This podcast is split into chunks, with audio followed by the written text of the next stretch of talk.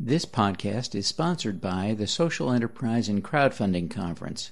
Learn more at secfc.co. Welcome to Your Mark on the World, bringing you another changemaker with champion of social good, Devin D. Thorpe.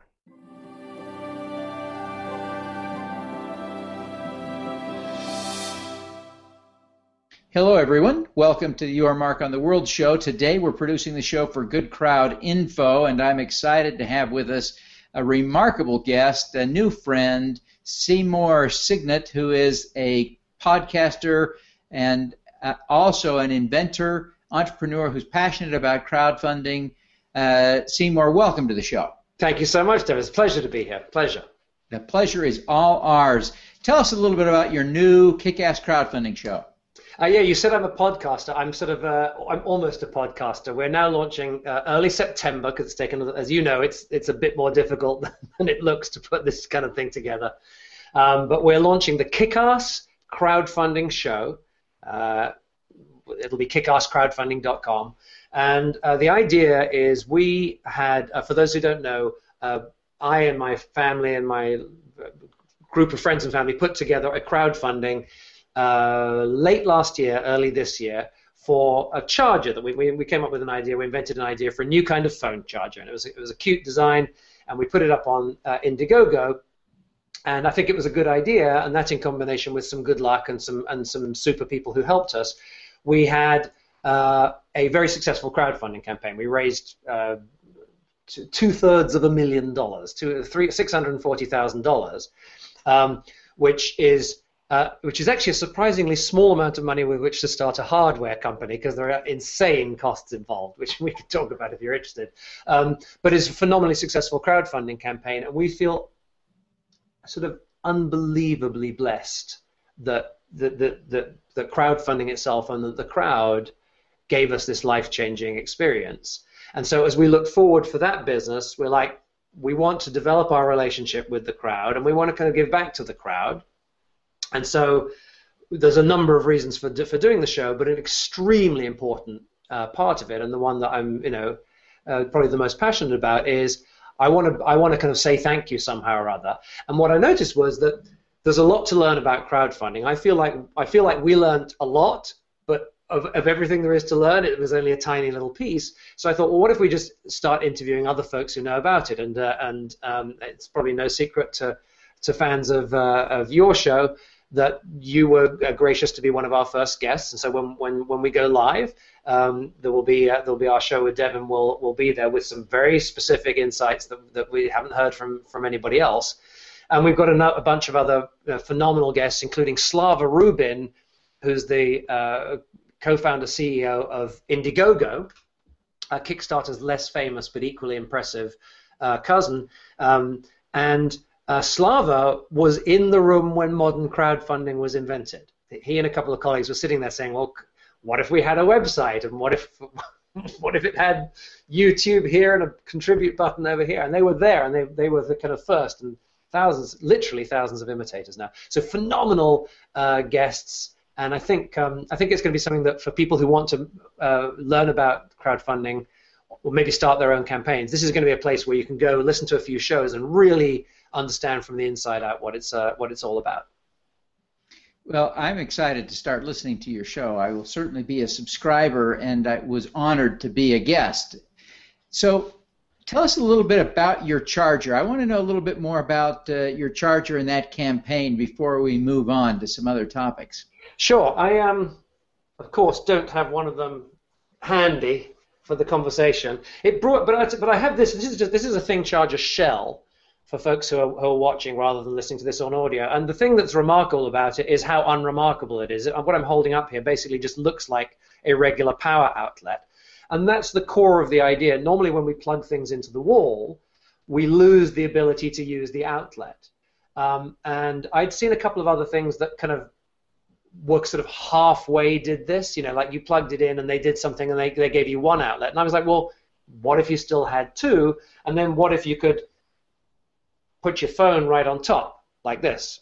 So uh, thing charger plug is into the, plugs into the wall. It looks like an outlet. It's just kind of an inch thicker, you know, like it sticks an inch out of the wall. You can put your phone on top. There are interchangeable tips that go in. So you, if you have a, an iPhone or an Apple Apple product or, or, or any of the others, you can you can change the tips around. The tips store neatly in the back, and then because it's because it replaces the outlet that it covers up, you can actually stack several of them together. So you can maybe stack a um, you know an iPad at the back, and then put your Samsung in front of that, and then a, then a, an iPod Mini. Or, you, know, you could stack multiple devices at once. And it's just it's a very simple design. Really seems to speak to people. And we ran the campaign. And um, and what was what was really interesting about it was I just mentioned how they stack together.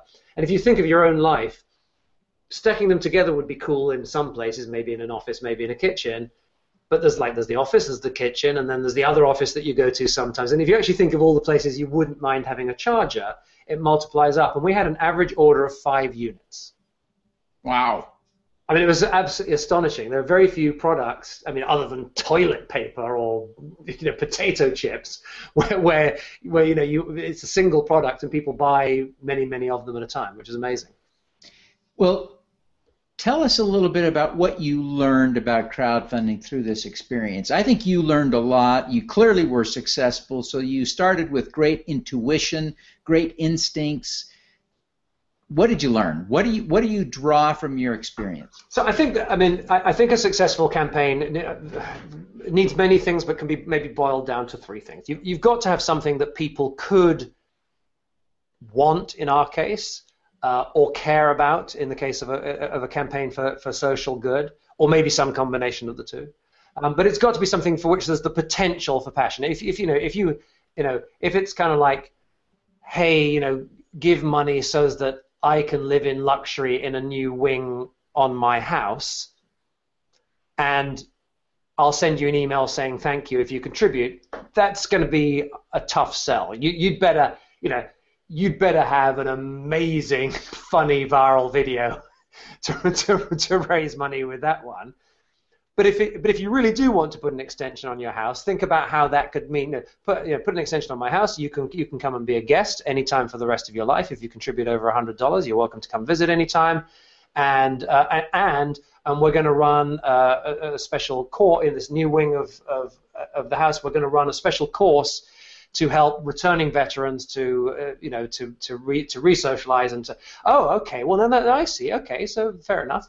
It, so you've got to figure out why does it matter because people um, th- there have been occasional exceptions to this. At the time that we're having this conversation, there of course has been recently been the potato salad episode over on Kickstarter, where a gentleman said, "Send me some money so I can make a potato salad," and it was so nutty, it took it it took it took off um, and raised, te- te- I think was it forty-four thousand dollars or something in the end. He's now, I believe, giving quite a lot of that money to good causes and, and so on. But that's, I, I, would say, for those of us old enough to remember, that's a pet rock, right? That's an idea that took off that didn't really have any merit. It was just kind of crazy enough.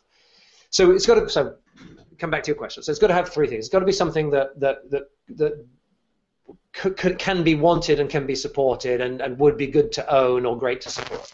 Um, my apologies. Uh, my apologies for that. So, um, so you've got to have something people want. You've got to have something. Uh, you, have got to present it in a way that is that is appealing to them. And uh, a, a, couple of resources for folks who are interested in doing that. Uh, one is the classic Joe Sugarman book, Triggers. In other words, if you're making a communication, what are what are the kinds of things that will trigger people kind of emotionally or intellectually so that they engage with what you've got. And also, much more recently, the book Contagious, which is a, an, which is a, a, a, easy to read, but based on an academic uh, study of what what goes viral, what is highly shareable. So a couple of resources there. So present it in a way that people find appealing. Look for places where they can laugh or they can go, you know, if you show your video to other people and you you know friends and family and they're not going, oh my goodness, this is great, that's fantastic. If they're just being nice because it's you, you haven't cracked it yet. Um, equally put effort into the page. Um, we know that when people look at web pages, uh, some people scan quickly, so you need to have summary information at the top, maybe five bullet points right at the top of the page, uh, and some nice. Uh, some people some people move quickly logically, so they'll want the bullet points, quick facts. Some people move quickly and emotionally, so they want to have one or two beautiful pictures up at the top that they can engage with. And then other people move more slowly and they want more, and they might want more facts, so further down the page, more information the, the money will be spent, 23% will be spent like this, of factual information for some people, and more emotional, engaging information for other people about the, the difference it will make in people's lives, and color pictures, and that kind of stuff. So I think that the page can be as long as you like. Make sure there's a good summary right there at the top. So have to have a great thing, you have to have a great page, a great presentation, and then um, you have got to get people there. And I know that you know we, we know this, but over and over again we hear it. Now we I, I don't think that we've yet cracked the code on getting huge amounts of sharing. We're working really hard on that for next time, including studying the resources I, I mentioned in terms of triggers and so on. But we want to get as many people to share as possible. So you want to look at what are their motivations for sharing. Well, if it's funny and cool, they're likely to share. And if it makes a difference, they're, they're likely to share. Uh, I think it's okay to weave in some incentives to share, which could just be, you know, you know, if, if 10 people if 10 people contribute to the campaign, then we'll send you a kind of a gold badge or something, or, or we'll put you or we'll put you on our website as one of our gold leaders or something. I mean, I'm not an incentives expert, but I think people are motivated motivated just by status. Um, uh, so we want to encourage sharing in, in, any way that is effective and ethical. Um, and we want to get as many people there as well. And we just we drove a great deal of traffic with Facebook. I mean, it's kind of a blunt. In some ways, it's a blunt instrument. Um, but these days, you know, Facebook can be targeted in a very fine way. Uh, if you choose your if you choose your categories and your timing correctly, the bids can be effective. And I I know of of many campaigns that this has been the kind of this has been the work engine of the, their publicity. Yeah, sure, someone in the someone in the media like you graciously smiles upon a campaign. Oh my goodness, that's that's amazing. You know the you know the, the, the, the day we were mentioned on some of the bigger blogs, it was like it was like the heavens opened and money came falling down. But you don't know that you're going to get that, and so I think there needs to be absolutely you're you're calling everyone, you're asking, you're encouraging. But I think it's good to have this sort of continuous. There's just traffic being driven the whole time, and we, you know, we were feeding back some of the money that came in into into that as a resource. I mean, we uh, we selected um, it varies from platform to platform, but on Indiegogo, if you if you if you allow PayPal as one of your payment methods, the funds become available quite quickly, and so we were, we, we, took, we took a, a measured portion of that and fed it back into into advertising. What was the measured portion? I hate to put such a pointed question to no, you, sure. but um, it's so relevant to our audience. Uh, How much did you reinvest? We reinvested uh, around about, I don't have the exact percentage, it was around about 12%, I think. Uh, when, when we look at the total value of the campaign, the total value of the advertising, now people might look at that and say, oh my goodness, you wasted this amount of money on advertising. Well, no, we invested this amount, and that's why the campaign was, was at that size. And if we hadn't, it would have been a fraction of the a fraction sure, of the size. Sure. That is so true. Now, one of the things that would happen is that in a typical campaign, one would play around with the advertising. How did you know it was paying off? How did you know you were getting a return on that investment? I, and I want you to walk us through literally the math you were doing, the analysis you were doing to think about that, because it's really tricky. Because you could get carried away thinking, well, we're going to raise half a million dollars, so I'll commit fifty grand to this. No, I think you have to. I mean, oh, you're in trouble. Um, I mean, the truth is, I had someone many orders of magnitude smarter and more experienced than me helping. Um, and uh, his name's Chris Olenek. His, his organization is called Agency 2.0, and we, you know, we, we, we love them. We think they're fantastic. We use them for our next campaign. Uh, but not every, you know, I mean, they, they, can only work with a certain number of clients. That that that even you know that option wouldn't be suitable for everyone and might not be available to everyone. But I think that to go back to the core of your question, um, uh, I would work. I would make sure that you're working on a. First of all, running advertising isn't for everybody. And if it, like if you're if you're great with spreadsheets and statistics and analysis and that kind of thing, you know, knock yourself out, go go crazy. If not, at very least, find someone smart who you know who is, you know, who gets a kick out of looking at a spreadsheet full of numbers and figuring out what's going on. Because the truth is, you shouldn't be running an ad. You should be running a whole bunch of different ads in different sizes to different to different audiences. And if you multiply it up, before you know it, you're, you're running many dozens of different ads, uh, they will be more, they will work differently at different times of day. There can be many variables in there, but to boil it down, put put I would say you know put at least ten ads together and have them available in a bunch of different sizes. So someone's going to sit down with Photoshop and just and make a bunch of ads. There's nothing for it. Plus, you want to have some written text ads uh, as well. And you've got to measure the results. Now, today, which was not true when we ran our campaign, uh, and I can't speak for the for the other platforms um, just because I have domain knowledge about Indiegogo, but Indiegogo now allows Facebook tracking um, code to run within the campaign so you can actually see which ads are being affected. You know, you can find out this ad is producing results, this one isn't producing results. And oh, if, you combine that, if you combine that with, with, with Facebook's own analysis, you can you can start to refine it. And the but the, the basic rule, and this isn't partic- this isn't particular to crowdfunding, it's just particular to advertising, is you want to be constantly, you know, you run ten ads, and I know from talking to Chris when he does this, he's like within a he's so good that within an hour or two he can start culling the underperformers. I mean, you might want to run it a bit a bit longer, um, but you know, run ten ads, pull out the five that aren't working so well, um, stick stick with the remaining the remaining five, throw a couple of new ones in, and just constantly be. Um, it's like the meanest companies are, are always are always uh, showering gifts upon their top 10% performers and and giving pink slips to the bottom 10% performers. Well, that may or may not be a good uh, policy for a company, but it's a phenomenal policy for, for an advertising campaign. And you always want to be there's just an, if an ad if you're spending ten dollars there or hundred dollars there on an ad and it isn't getting any contributions for your campaign, you are you are wasting campaign money. Yeah, you got to stop that, don't you? Yeah, yeah. Well, how how would you specifically take those lessons that you learned on your campaign and the people you've talked to, and really specifically, what are two or three tips you would give to someone who's running a donations campaign for a cause, very specific. Let's let's say it's a nonprofit organization. It's just donations. What are the what are two or three things that you would draw from your experience that applies directly to them? Well, I want to I want to come back mainly to the middle of the three that I spoke about just then. Right, you've got got to have something good. I'm assuming you've got something good. Um, uh, you've got to get people there, but this piece in the middle about how are you presenting it is is is incredibly important. Um, I believe um, it's always a good idea to be a student of success. So uh, if you go onto the top five platforms. You know, Kickstarter and Indiegogo, obviously, obviously the top two. Rocket Hub is doing a great job these days. If you're in the sports uh, uh, sports arena, Bill Kerrig has uh, you know the, his, his, phenomenal platform as well. And um, start to look at the most successful campaigns and see what they did. Um, and be shameless about it. Like, okay, let's look at the video. What do they do? What are the what are the points of the video that seem to be helping? Oh my goodness, you know, they're showing a picture of a previous successful pro, uh, project.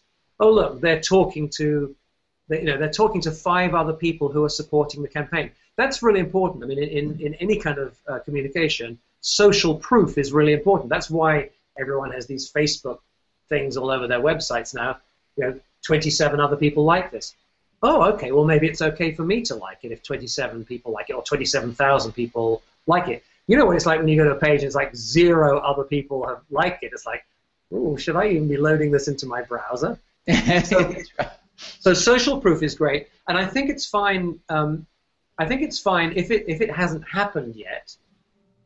Like so, if you know if you're putting on the rock concert to raise money for AIDS or whatever it is, it's like it's okay to have other people saying, "Oh my goodness, you know." The, the, the world's ultimate AIDS rock concert, that sounds fantastic. Count me in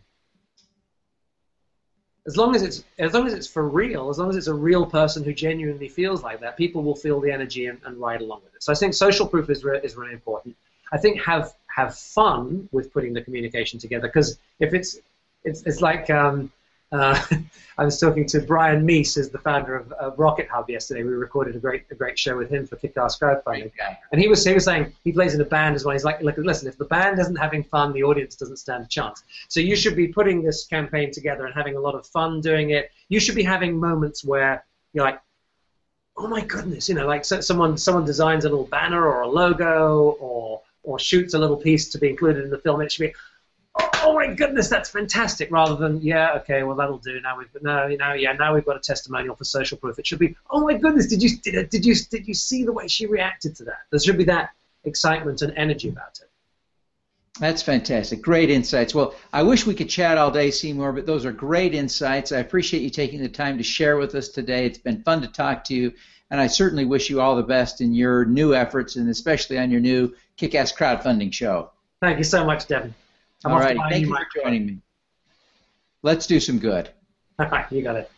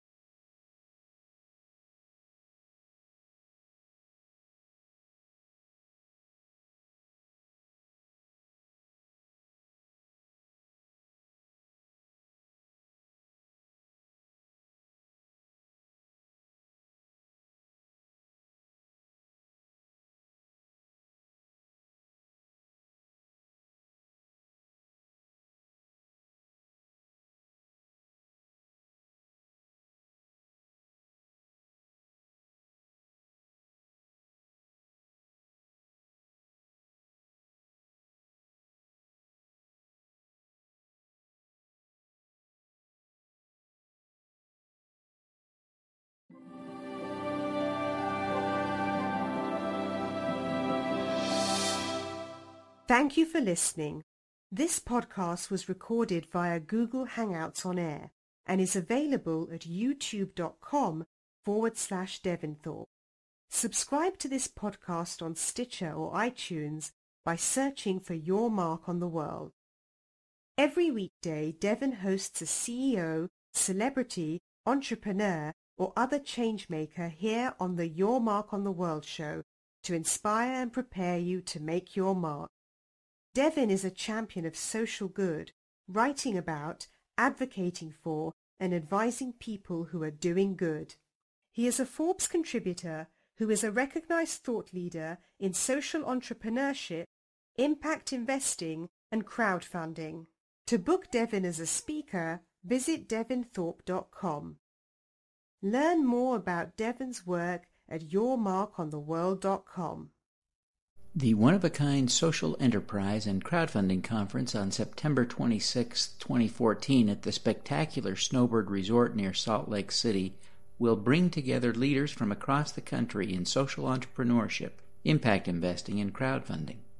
Register before August 31 for just $60 at secfc.co. The roster of speakers will include Rodney Sampson, author of Kingonomics, Francis Battista, the leading animal rights advocate, and other luminaries. See the full list of speakers at secfc.co. Social entrepreneurs attending the conference will have the opportunity to pitch real investors at the conference. Nonprofit leaders will also be given an opportunity to make a pitch for microgrants and to conduct a one day crowdfunding campaign during the event. Learn more at secfc.co.